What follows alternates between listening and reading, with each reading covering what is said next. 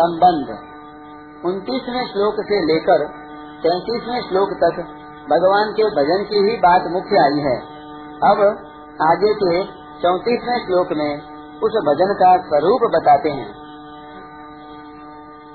मन मना भव मर्भक्तो मर्यादि माँ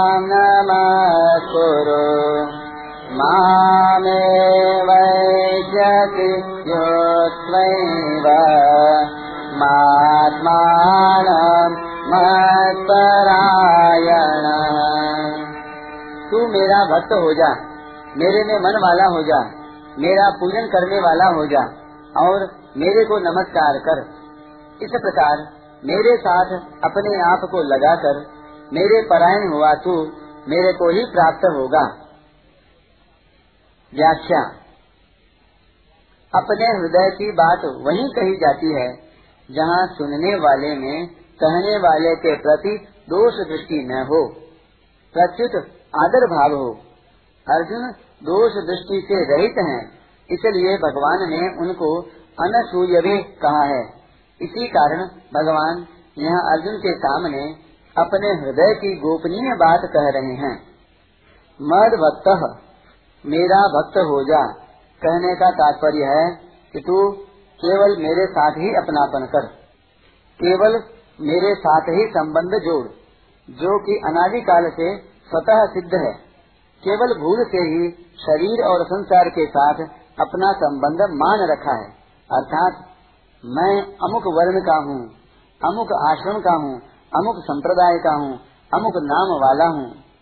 इस प्रकार वर्ण, आश्रम आदि को अपनी अहंता में मान रखा है। इसलिए अब असत रूप से बनी हुई अवास्तविक अहंता को वास्तविक सत रूप में बदल दे कि मैं तुम्हारा हूँ और तुम मेरे हो। फिर तेरा मेरे साथ स्वाभाविक ही अपनापन हो जाएगा, जो कि वास्तव में है। मन मना भव। मन वही लगता है जहाँ अपनापन होता है, प्रियता होती है। तेरा मेरे साथ जो अखंड संबंध है उसको मैं तो नहीं भूल सकता, पर तू भूल सकता है। इसलिए तेरे को मेरे में मन वाला हो जा ऐसा कहना पड़ता है। मद याजी मेरा पूजन करने वाला हो, अर्थात तू खाना पीना, सोना जगना, आना जाना, काम धंधा करना आदि जो कुछ क्रिया करता है, वह सब के सब मेरी पूजा के रूप में ही कर। उन सबको मेरी पूजा ही समझ। माम नमस कुरु मेरे को नमस्कार कर। कहने का तात्पर्य है कि मेरा जो कुछ अनुकूल, प्रतिकूल या सामान्य विधान हो, उसमें तू परम प्रसन्न रहे। मैं चाहे तेरे मन और मान्यता से सर्वथा विरुद्ध फैसला दे दूँ तो भी उसमें तू प्रसन्न रहे। जो मनुष्य हानि और परलोक के भय से मेरे चरणों में पड़ते हैं, मेरे शरण होते हैं, वे वास्तव में अपने सुख और सुविधा के ही शरण होते हैं। मेरे शरण नहीं।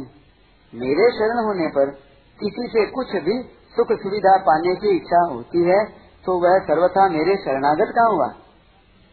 कारण कि वह जब तक कुछ न कुछ सुख सुविधा चाहता है, तब तक वह अपना कुछ स्वतंत्र अस्तित्व मानता है। वास्तव में मेरे चरणों में पड़ा हुआ वही माना जाता है, जो अपने कुछ भी मान्यता न रखकर मेरी मर्ज़ी में अपने मन को मिला देता है।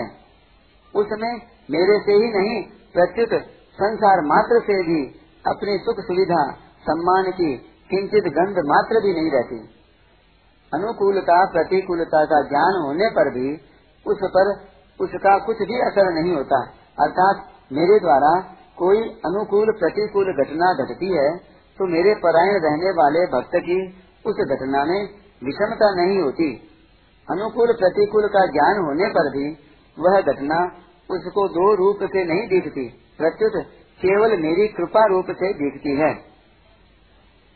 मेरा किया हुआ विधान चाहे शरीर के अनुकूल हो, चाहे प्रतिकूल हो, मेरे विधान से कैसी भी घटना घटे, उसको मेरा दिया हुआ प्रसाद मानकर परम प्रसन्न रहना चाहिए। अगर मन के प्रतिकूल से प्रतिकूल घटना घटती है तो उसने मेरी विशेष कृपा माननी चाहिए, क्योंकि उस घटना में उसकी सम्मति नहीं है।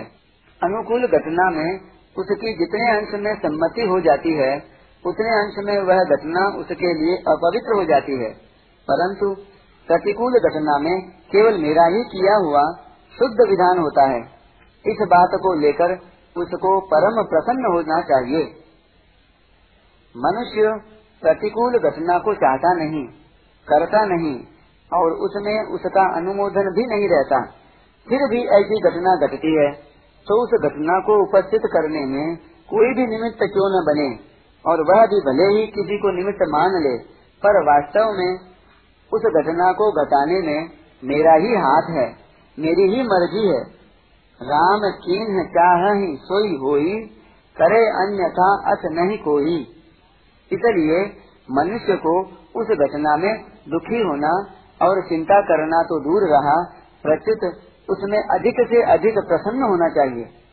उसकी यह प्रसन्नता मेरे विधान को लेकर नहीं होनी चाहिए, किंतु मेरे को विधान करने वाले को लेकर होनी चाहिए। कारण कि अगर उसमें उस मनुष्य का मंगल न होता तो प्राणी मात्र का परम सुहृद मैं उसके लिए ऐसी घटना क्यों घटाता? इसी प्रकार ही अर्जुन तू भी सर्वथा मेरे चरणों में पड़ जा। अर्थात मेरे प्रत्येक विधान में परम प्रसन्न रह। जैसे कोई किसी का अपराध करता है तो वह उसके सामने जाकर लंबा पड़ जाता है और उससे कहता है कि आप चाहे दंड दें, चाहे पुरस्कार दें, चाहे दुष्कार दें, चाहे जो करें, उसी में मेरी परम प्रसन्नता है। उसके मन में यह नहीं रहता कि सामने वाला मेरे अनुकूल ही फैसला दे। ऐसे ही भक्त भगवान के सर्वथा शरण हो जाता है। तो भगवान से कह देता है कि, हे प्रभु, मैंने न जाने किन किन जन्मों में आपके प्रतिकूल क्या क्या आचरण किए हैं। इसका मेरे को पता नहीं है, परंतु उन कर्मों के अनुरूप आप जो परिस्थिति भेजेंगे, वह मेरे लिए सर्वथा कल्याणकारक ही होगी। इसलिए मेरे को किसी भी परिस्थिति में किंचन मात्र भी असंतोष न होकर प्रसन्नता ही प्रसन्नता होगी। हे नाथ, मेरे कर्मों का आप कितना ख्याल रखते हैं कि मैंने न जाने किस किस जन्म में, किस किस परिस्थिति में परवश होकर क्या क्या कर्म किए हैं। उन संपूर्ण कर्मों से सर्वथा रहित करने के लिए आप कितना विचित्र विधान करते हैं। मैं तो आपके विधान को किंचन मात्र भी समझ नहीं सकता। और मेरे में आपके विधान को समझने की शक्ति भी नहीं है। इसलिए, हे नाथ, मैं उसमें अपनी बुद्धि क्यों लगाऊँ? हे नाथ, मेरे कर्मों का आप कितना ख्याल रखे हैं कि मैंने न जाने किस किस जन्म में, किस किस परिस्थिति में परवश होकर क्या क्या कर्म किए हैं। उन संपूर्ण कर्मों से सर्वथा रहित करने के लिए आप कितना विचित्र विधान करते हैं। मैं तो आपके विधान को किंचन मात्र भी समझ नहीं सकता। और मेरे में आपके विधान को समझने की शक्ति भी नहीं है। इसलिए हे नाथ, मैं उसमें अपनी बुद्धि क्यों लगाऊँ? मेरे को तो केवल आपकी तरफ़ ही देखना है। कारण कि आप जो कुछ विधान करते हैं, उसमें आपका ही हाथ रहता है, अर्थात वह आपका ही किया हुआ होता है, जो कि मेरे लिए परम मंगलमय है। यही माम नमस्कुरु का तात्पर्य है। मामे वैश्यति युक्त महात्मान मत परायण यहाँ एवं का तात्पर्य है कि मद भक्त से तू स्वयं मेरे अर्पित हो गया। मन मना से तेरा अंतकरण मेरे परायण हो गया। मद याजी से तेरी मात्र क्रियाएँ और पदार्थ मेरी पूजा सामग्री बन गए। और माम नमस गुरु से तेरा शरीर मेरे चरणों के अर्पित हो गया।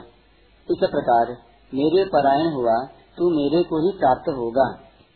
युक्त महात्मान अपने आप को मेरे में लगाकर। कहने का तात्पर्य यह हुआ कि मैं भगवान का ही हूँ। ऐसे अपनी अहंता का परिवर्तन होने पर शरीर, इंद्रिया, मन, बुद्धि, पदार्थ, क्रिया, ये सब के सब मेरे में ही लग जाएँगे। इसी का नाम शरणागति है। ऐसी शरणागति होने पर मेरी ही प्राप्ति होगी। इसमें संदेह नहीं है। मेरी प्राप्ति में संदेह वही होता है, जहाँ मेरे सिवाय दूसरे की कामना है, आदर है, महत्व बुद्धि है। कारण कि कामना, महत्व बुद्धि, आसक्ति आदि होने पर सब जगह परिपूर्ण रहते हुए भी मेरी प्राप्ति नहीं होती।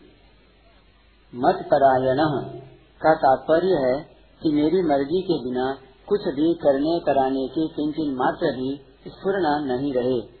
मेरे साथ सर्वथा अभिन्न होकर मेरे हाथ का खिलौना बन जाए। विशेष बात, पहली, भगवान का भक्त बनने से, भगवान के साथ अपनापन करने से मैं भगवान का हूँ। इस प्रकार अहंता को बदल देने से मनुष्य में बहुत जल्दी परिवर्तन हो जाता है। वह परिवर्तन यह होगा कि वह भगवान में मन वाला हो जाएगा। भगवान का पूजन करने वाला बन जाएगा और भगवान के मात्र विधान में प्रसन्न रहेगा। इस प्रकार इन चारों बातों से शरणागति पूर्ण हो जाती है। परंतु इन चारों में मुख्यता भगवान का भक्त बनने की ही है।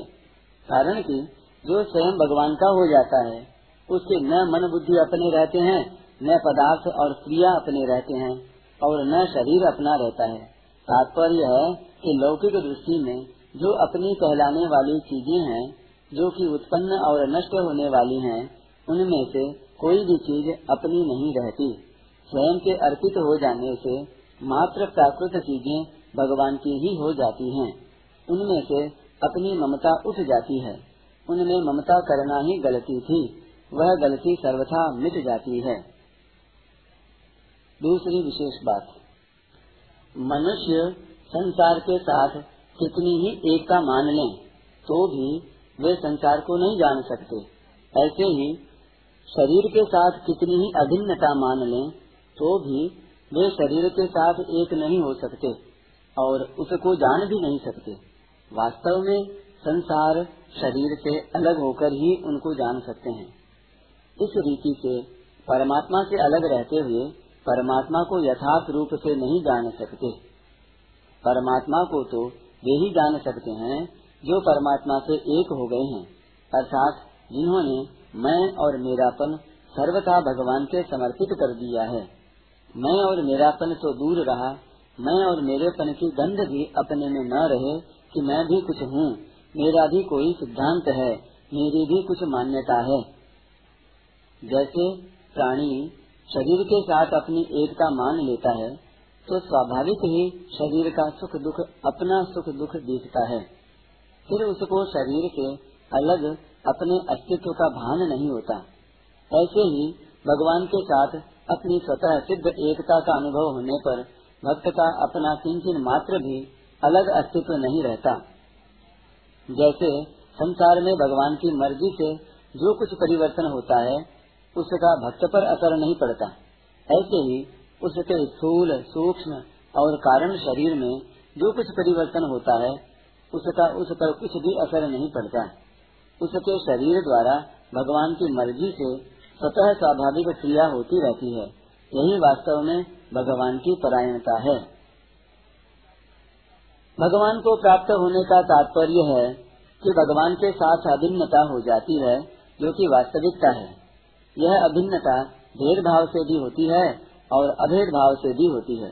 जैसे श्री जी की भगवान श्री कृष्ण के साथ अभिन्नता है। मूल में भगवान श्री कृष्ण ही श्री जी और श्री कृष्ण इन दो रूपों में प्रकट हुए हैं। दो रूप होते हुए भी श्री जी भगवान से भिन्न नहीं है और भगवान श्री जी से भिन्न नहीं है।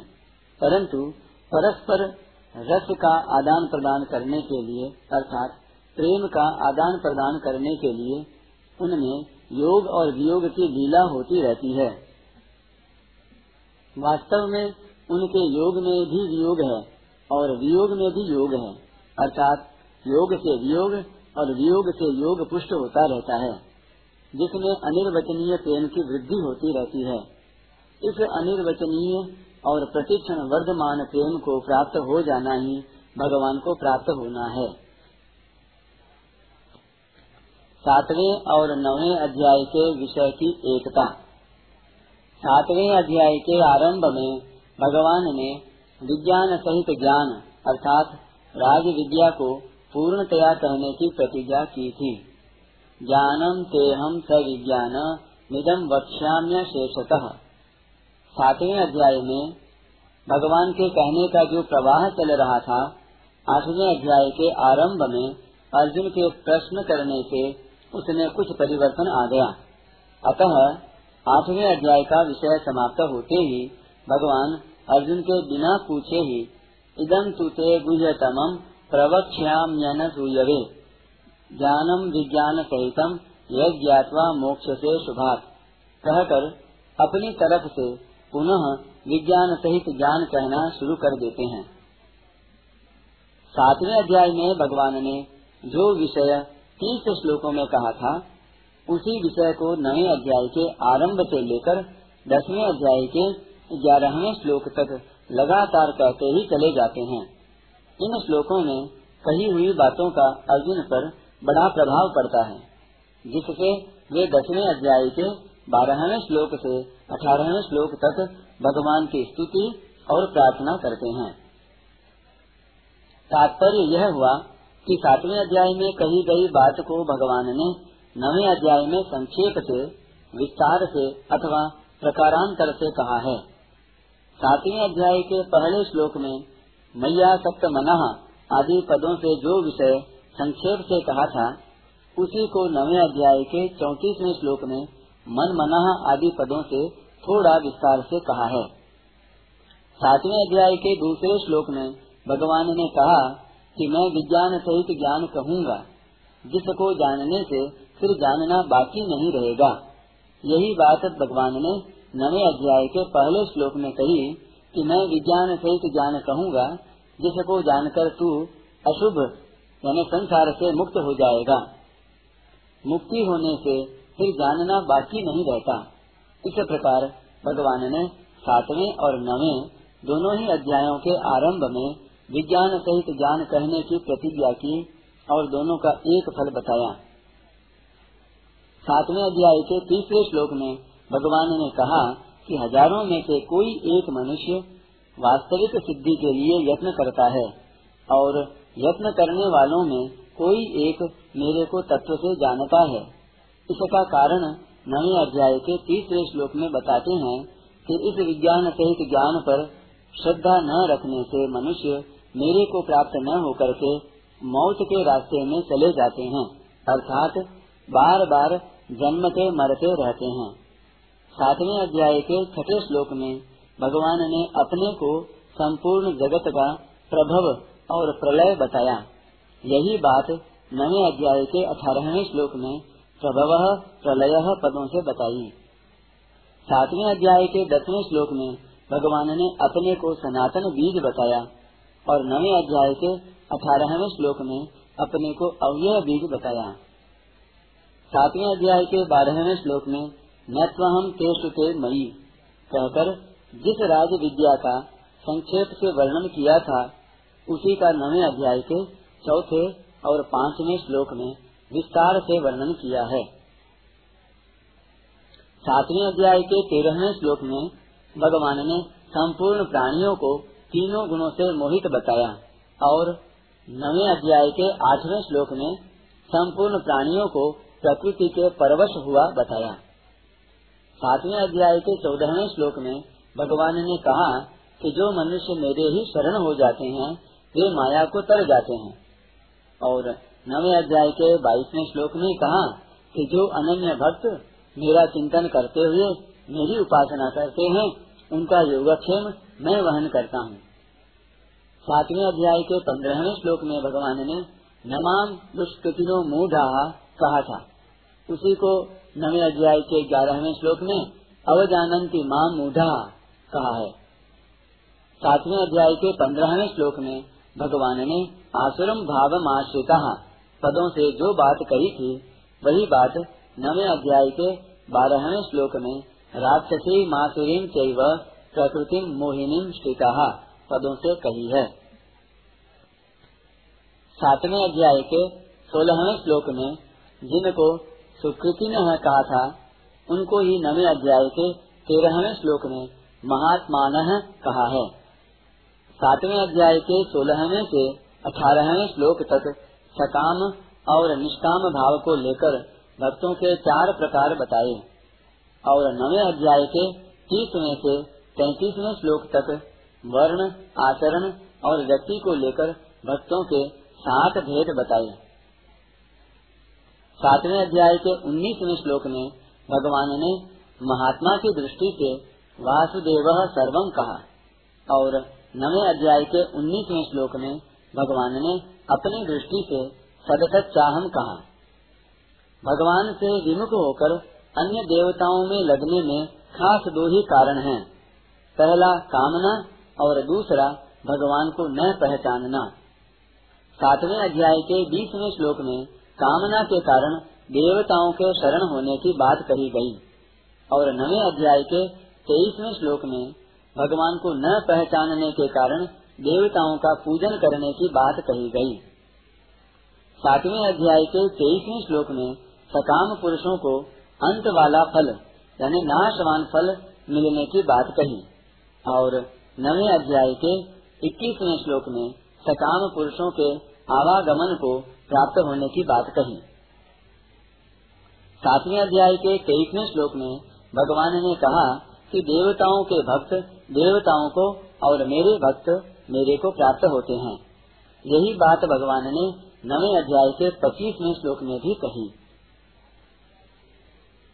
सातवें अध्याय के चौबीसवें श्लोक के पूर्वार्ध में भगवान ने जो अव्यक्तम व्यक्ति मापन्नम मनन के माम बुद्धय कहा था, उसी को नवे अध्याय के ग्यारहवें श्लोक के पूर्वार्ध में अवजानन की माम मूढ़ा मानुषिम तनुमाश्रितम कहा है।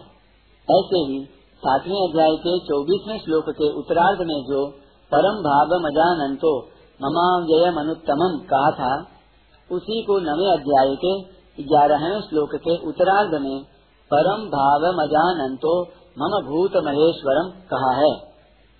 सातवें अध्याय के सत्ताईसवें श्लोक में भगवान ने सर्गे यान्ति कहा था। उसी को नवे अध्याय के तीसरे श्लोक में मृत्यु संसार वर्तमनी कहा है। सातवें अध्याय के तीसवें श्लोक में भगवान ने अपने को जानने की बात मुख्य बताई है। और नवे अध्याय के चौतीसवें श्लोक में भगवान ने अर्पण करने की बात मुख्य बताई है। परिशिष्ट भाव। इस श्लोक में अहंता परिवर्तन की बात मुख्य है। भक्त, मैं भगवान का हूँ, इस प्रकार अपनी अहंता को बदलता है और खुद का संबंध भगवान से जोड़ता है। वह साधन निष्ठ न होकर भगवान निष्ठ होता है। इसलिए उसको संसार के संबंध का त्याग करना नहीं पड़ता। प्रत्युत वह स्वतः छूट जाता है। कारण कि वर्ण, आश्रम, जाति, योग्यता, अधिकार, कर्म, गुण आदि का भेद होने पर भी ये सब आगंतुक हैं। पर स्वयं के साथ भगवान का संबंध आगंतुक नहीं है। प्रत्युत अनादि नित्य और स्वतः सिद्ध है। ओम तत्सदिति श्रीमद्भगवद्गीतासूपनिषत्सु ब्रह्म विद्यायां योगशास्त्रे श्रीकृष्णार्जुन संवादे राज विद्या राजगुह्य योगो नाम नवमोध्याय इस प्रकार ओम तत् सत इन भगवान नामों के उच्चारण पूर्वक ब्रह्म विद्या और योग शास्त्र शास्त्रमय श्रीमद भगवद गीतोपनिषद रूप श्री कृष्णार्जुन संवाद में राज विद्या राजगुह्य योग नामक नवा अध्याय पूर्ण हुआ। इस अध्याय में भगवान ने जो मया तथम इदम सर्वम आदि उपदेश दिया है, वह सब विद्याओं का राजा है। और जो भगवान ने अपने आप को प्रकट करके अर्जुन को अपने शरण होने और अपने में मन लगाने के लिए कहा है वह संपूर्ण गोपनीय भावों का राजा है। इन दोनों राज विद्या और राजगुह्य को तत्व से समझ लेने पर योग का अनुभव, अर्थात नित्य योग का अनुभव हो जाता है।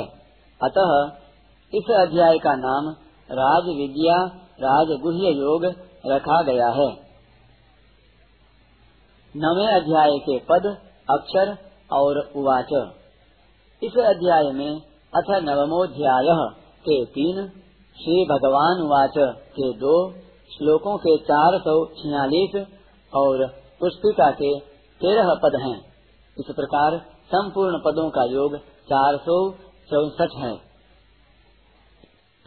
अथ नवमोध्याय के साथ श्री भगवान वाच के साथ श्लोकों के एक हज़ार एक सौ बारह और पुष्पिका के इक्यावन अक्षर हैं। इस प्रकार संपूर्ण अक्षरों का योग एक हज़ार एक सौ सतहत्तर है। इस अध्याय के चौतीस श्लोकों में से बीसवा और इक्कीसवा ये दो श्लोक चौवालीस अक्षरों के हैं और शेष बत्तीस श्लोक बत्तीस अक्षरों के हैं। इस अध्याय में एक उवाच है, श्री भगवान उवाच। नवे अध्याय में प्रयुक्त छंद। इस अध्याय के चौतीस श्लोकों में से बीसवा और इक्कीसवा, ये दो श्लोक उपजाति छंद वाले हैं। बचे हुए बत्तीस श्लोकों में से पहले श्लोक के प्रथम चरण में भयगण और तृतीय चरण में नगण प्रयुक्त होने से संकीर्ण विपुला। दूसरे श्लोक के प्रथम चरण में रगण प्रयुक्त होने से र विपुला तीसरे और दसवें श्लोक के प्रथम चरण में भयगण प्रयुक्त होने से भ विपुला सत्रहवें श्लोक के प्रथम चरण में और तेरहवें तथा छब्बीसवें श्लोक के तृतीय चरण में नगण प्रयुक्त होने से न विपुला संज्ञा वाले छंद हैं। शेष पच्चीस श्लोक ठीक पथ्या वक्र अनुष्टुप छंद के लक्षणों से युक्त हैं। नवे अध्याय का सार। भगवान ने सातवें अध्याय से ज्ञान और विज्ञान का विषय कहना आरंभ किया है। ज्ञान से संसार से मुक्ति होती है और विज्ञान से भगवान में प्रेम होता है।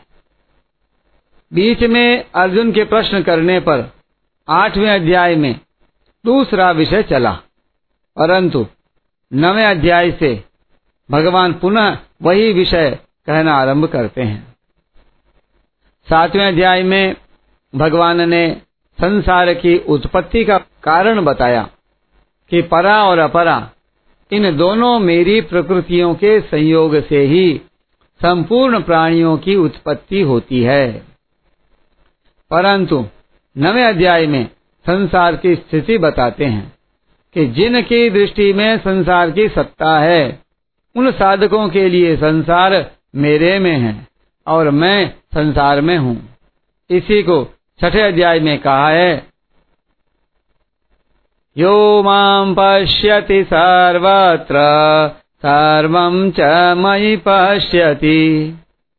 परंतु, जिन सिद्ध महापुरुषों की दृष्टि में संसार की स्वतंत्र सत्ता नहीं है, उनकी दृष्टि में एक मैं ही मैं हूँ। वासुदेव सर्वम। भगवान कहते हैं यद्यपि संपूर्ण प्राणियों को उत्पन्न करने वाला तथा धारण करने वाला मैं ही हूँ, तथापि मैं उन प्राणियों के आश्रित नहीं हूँ। प्रत्युत वे प्राणी ही मेरे आश्रित हैं। जैसे आकाश में रहने वाली वायु आकाश के आश्रित होती है, पर आकाश वायु के आश्रित नहीं होता। ऐसे ही परा और अपरा प्रकृति तो भगवान का स्वभाव होने से भगवान के आश्रित है। अधीन है, पर भगवान परा और अपरा प्रकृति के आश्रित नहीं है। इसलिए जैसे वायु आकाश से ही उत्पन्न होती है, आकाश में ही स्थित रहती है और आकाश में ही लीन होती है। ऐसे ही संपूर्ण प्राणी महासर्ग में भगवान से प्रकट होते हैं, भगवान में स्थित रहते हैं और महाप्रलय में भगवान में ही लीन होते हैं। तात्पर्य है कि संपूर्ण प्राणी प्रकृति के आश्रित हैं और प्रकृति भगवान के आश्रित है। दूसरे शब्दों में, भगवान के एक अंश में प्रकृति है और प्रकृति के एक अंश में प्राणी है। इसलिए सृष्टि की रचना करने पर भी भगवान सृष्टि रचना रूप कर्म से बंधते नहीं। क्योंकि वास्तव में सृष्टि रचना का कार्य भगवान के आश्रित रहने वाली प्रकृति ही करती है। इस रहस्य को न जानने के कारण बेसमझ लोग भगवान को भी अपनी तरह शरीर अपरा के आश्रित मान लेते हैं कि जैसे हम शरीर के बिना नहीं रह सकते, ऐसे भगवान भी शरीर के बिना नहीं रह सकते। ऐसे लोग आसुरी, राक्षसी और मोहिनी प्रकृति के आश्रित रहने वाले होते हैं।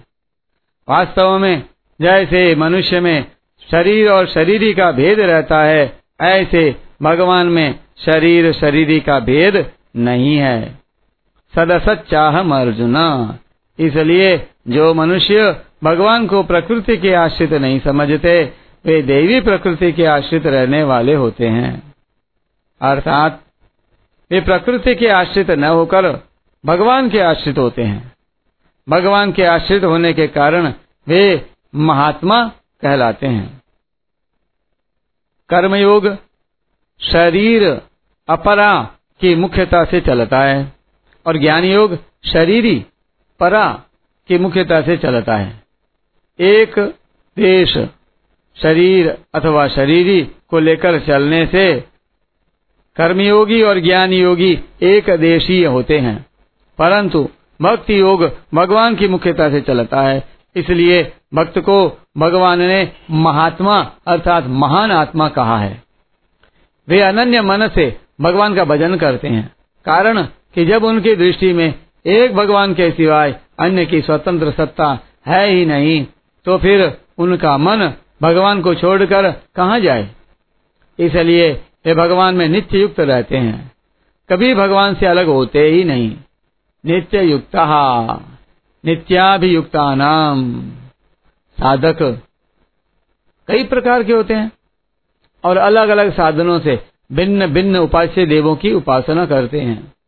परंतु वास्तव में उन सभी साधकों के द्वारा एक ही समग्र भगवान की उपासना होती है।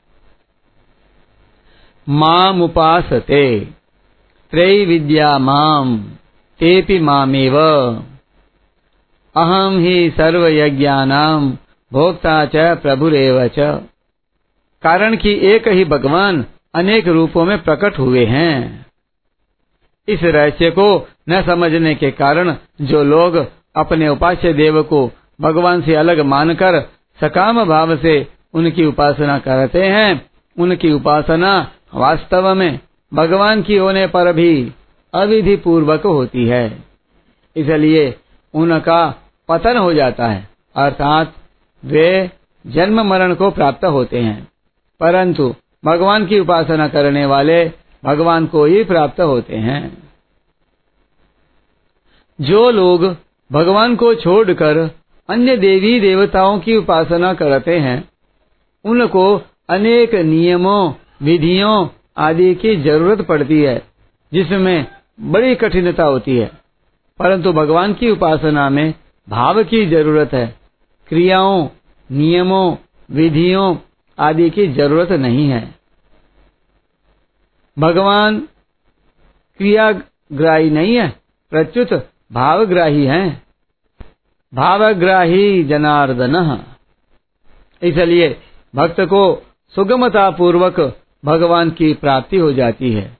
इतना ही नहीं मनुष्य, किसी भी आचरण, वर्ण, आश्रम, जाति आदि का क्यों न हो, वह भगवान का भक्त होकर सुगमता पूर्वक भगवान को प्राप्त हो सकता है। नवे अध्याय के अंत में भगवान कहते हैं, मन मना भव। इसका तात्पर्य है कि जो कुछ भी है, वह मैं ही हूँ। मेरे सिवाय और कुछ है ही नहीं। इस बात को दृढ़ता से स्वीकार करना ही मन मना भव। आदि पदों का तात्पर्य है।